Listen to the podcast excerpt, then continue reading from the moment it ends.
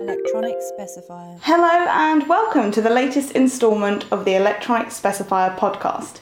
This week we'll be talking to Ellie Galanis from the Cambridgeshire based Paragraf, a specialist in graphene electronics. Today we're going to be talking about the company's graphene based sensor technology. Ellie, welcome to today's podcast. Hi, Alex. Yeah, thanks very much for inviting us to, to do the podcast uh, again. Yeah. Uh, to kick off for our listeners not familiar with Paragraf, can you give us an overview of the company and its technology? Yeah, absolutely. So, um, so Paragraf all started um, at the Centre for Gallium Nitride at Cambridge University, where Professor Sir Colin Humphreys, who's now our Chief Scientific Officer, and Dr. Ivor Guiney, who's now our Technical Director, it was brought to their attention that, that graphene existed and had this great potential to, to revolutionize electronics. So, for, for those who aren't familiar with graphene, it's a one atom thick sheet of carbon atoms arranged into a hexagonal lattice.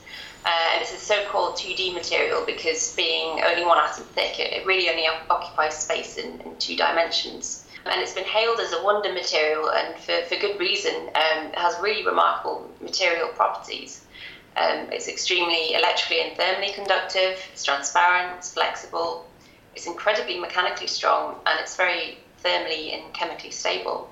And any one of those properties would make it really revolutionary when incorporated into electronic devices. But the fact that this one material has the whole lot uh, makes it a complete game changer. And so it's for good reason that the uh, scientists Novoselov and, and Geim, who discovered graphene were awarded the Nobel Prize in Physics for their discovery. So a lot of the potential of graphene has been proven out at laboratory scale, um, demonstrating step changes in really important technologies like biosensors and transistors. And so Colin and Ivor wanted to use their work with gallium nitride to try and make a device that combined graphene with gallium nitride. And to do that, they needed a two inch diameter piece of device quality graphene to, to combine with their two inch gallium nitride wafer. And we're really surprised to find out that such a thing didn't exist. So they brought in our now CEO, Dr. Simon Thomas, who had worked in the semiconductor industry for many years and had uh, the right experience in thin film growth to sort of tackle this problem. And with a small grant and uh, some existing university equipment, they set out to find a way to produce large area device quality graphene. Uh, and I've never had the courage to ask them whether at this point they appreciated that the likes of Intel and Samsung had uh, collectively spent billions trying to basically solve this problem and get graphene and, into electronics and not succeeded. But either way, they were confident that they could do it, and they, they did. Um, within two years, they managed to develop um, a new way to grow device quality graphene on up to 8 inch wafer. Um, they've broken down basically the key barrier to getting graphene out of the lab and into the real world. And so in 2017, Paragraf was spun out at Cambridge University uh, with the goal of doing just that to, to bring graphene electronic devices to real world applications for the benefit of the global community. So we recently celebrated our third birthday and the progress of Paragraf over the last three years has really been staggering. Uh, we're now a worldwide team, more than 60 people. We're headquartered at our own ISO 9001 accredited research, development, and production facility based just north of Cambridge. And we're now doing what we set out to do, which is producing and commercialising graphene based electronics at scale. Wow, um, that's some impressive growth. And in order to do all this, Paragraf has developed its own proprietary process for graphene fabrication. Can you provide details on this process and how it differentiates itself from conventional graphene production? Yeah, sure. So, um, large area graphene is what you need for electronic devices, um, and this is conventionally produced using a chemical vapor deposition technique. And what that does is it employs a, a copper substrate typically, which is used as the catalyst for graphene growth. So what you end up with is graphene on copper substrate. Now, graphene on a conductive substrate is useless for electronic devices. What you want to then do is to transfer that graphene onto the insulating or semiconductor substrate that it needs to be on to make the device. And that's done using a transfer process. Um, so typically, what people do is they, they coat the graphene on copper in polymer the copper is then etched away, and then the graphene plus polymer can be placed directly onto the desired substrate and the polymer washed away.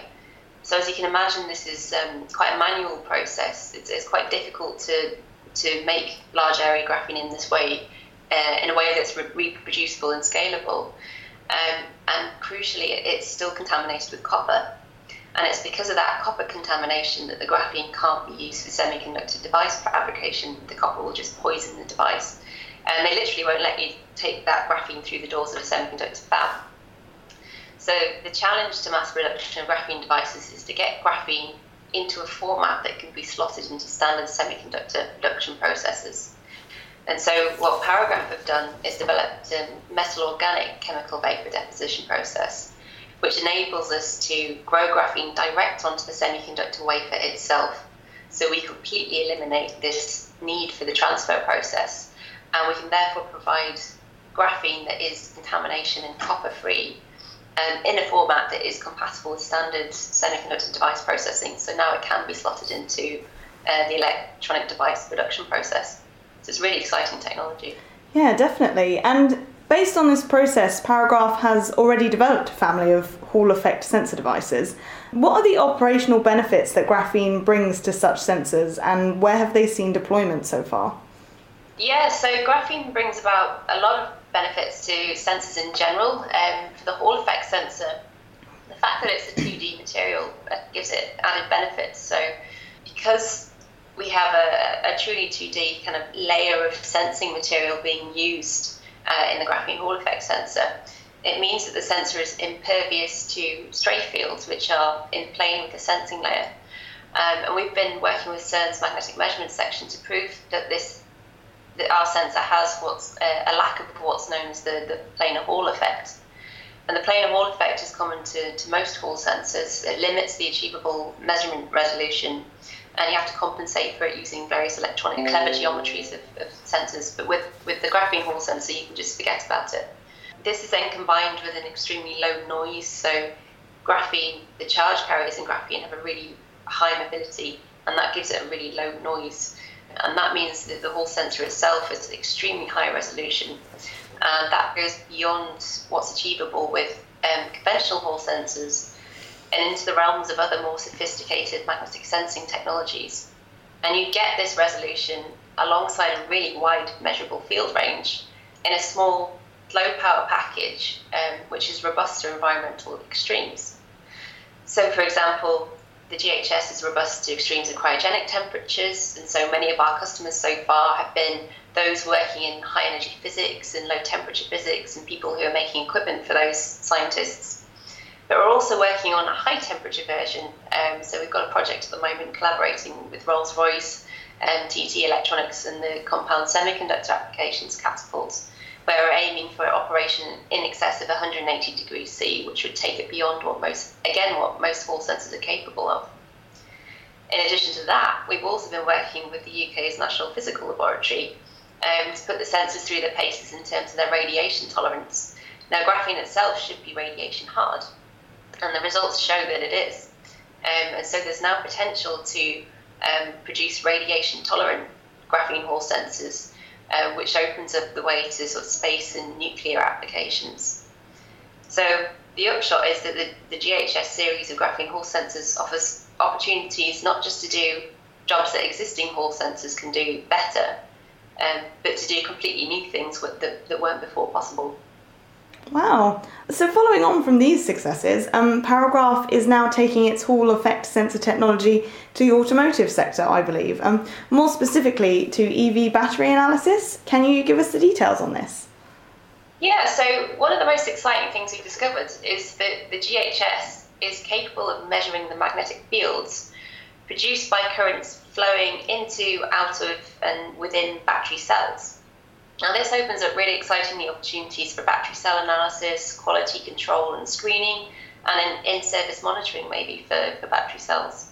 And having worked with some academic and industrial partners over the past year or so to understand how these sensors would be used in the sort of battery setting, we've developed and launched a new GHS variant, the GHS 01AT, which has been optimized for use in these battery measurement applications. And alongside that, we've also launched um, our GHS Array Starter Kit, which is basically a plug and play solution that allows users to easily connect to up to eight GHS sensors at once and uh, collect um, data simultaneously from those eight GHS sensors. so that you can deploy multiple sensors at once to, for example, map the current density distribution across pouch cells during charge or discharge or battery cell testing. So it's, it's again a really exciting area for us to move into, and, and we're, we're really happy to launch these products to try and service that. Yeah, definitely. It sounds excellent. What are the particular reasons why a graphene based sensor will be of such value in this context?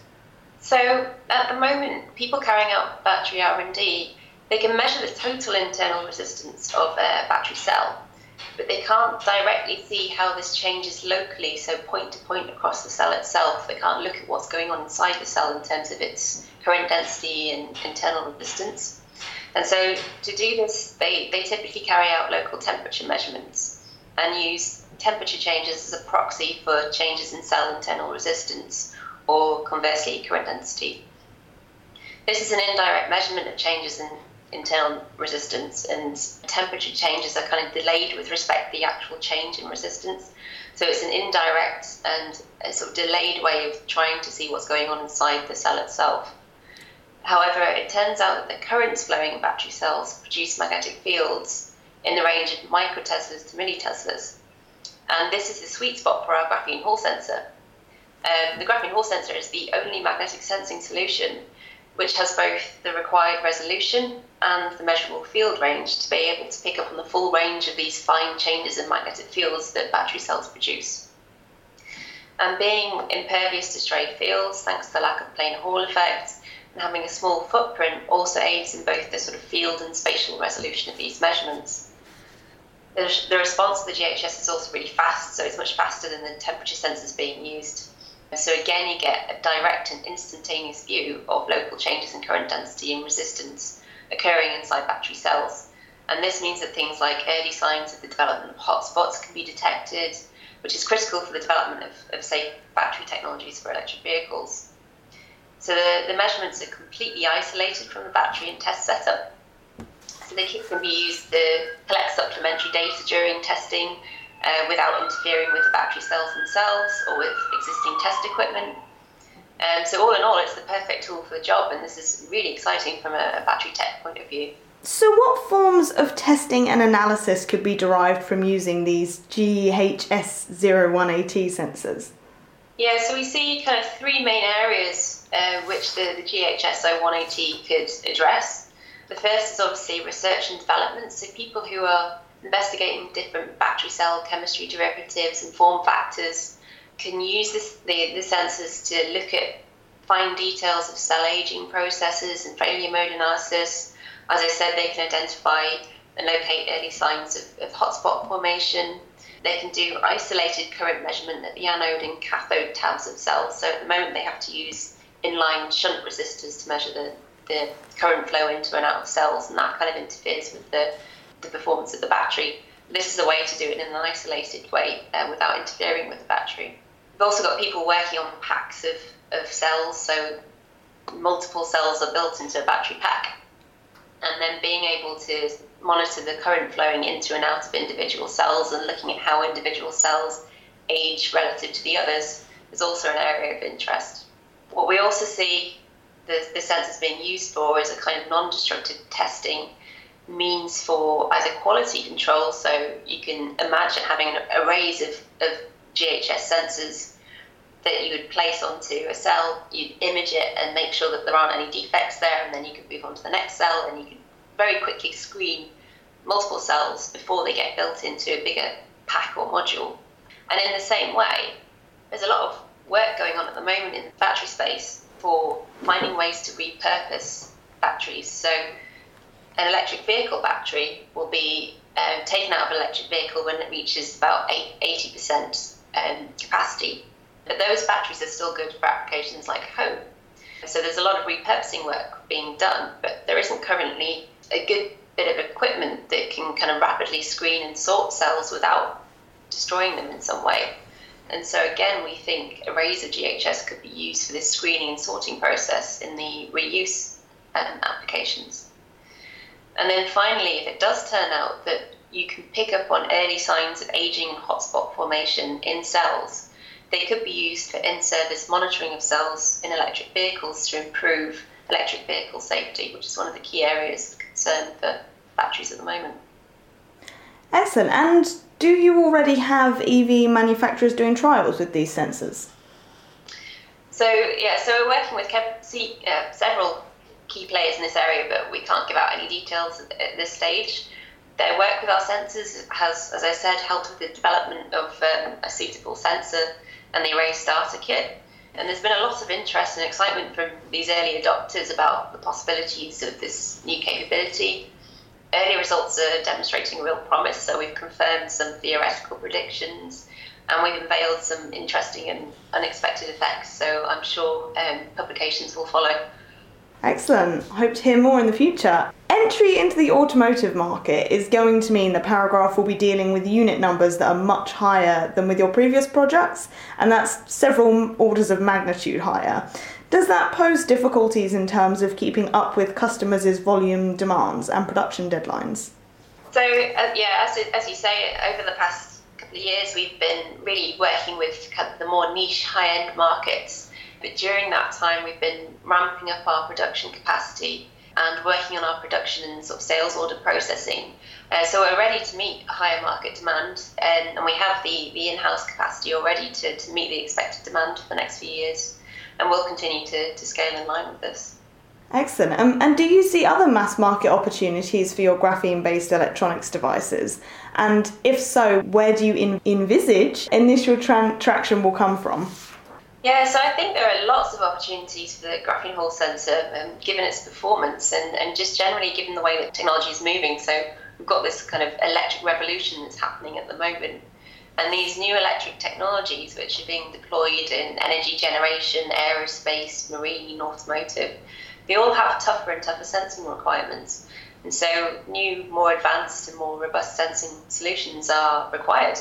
And that's what our Driving the Electric Revolution grant with Rolls Royce, TT, and CSAC is all about, which I mentioned earlier. In this project, we're working to implement a supply chain for graphene Hall effect sensors to be used in high temperature power electronics, electric machines, and drives within the aerospace sector. Um, so this project is demonstrating that the graphene Hall sensor will operate reliably up to at least 180 degrees C. And this allows them to be mounted within the machine or power module enclosure itself, which has not been possible before. And that in turn enables more greater flexibility in the design of new PEMD equipment. So, in particular, the ability to monitor current levels more accurately and reliably then enables better overall system control, which then in turn reduces the size and weight and helps to design more efficient electric engine systems. So, as well as the battery and electric vehicle markets currently being addressed, we predict widespread uptake in markets such as aerospace, marine, space applications. And we'll be delivering a whole line of GHS sensors um, tailored to meet the needs of these markets. Excellent. Um, thank you so much, Ellie. That's just about all we have time for today. But it was great to hear about what you guys are up to at Paragraf, and I can't wait to see where you go next. Uh, so thank you for your time, and thank you to everyone who listened in. Thank you very much. Electronic specifier.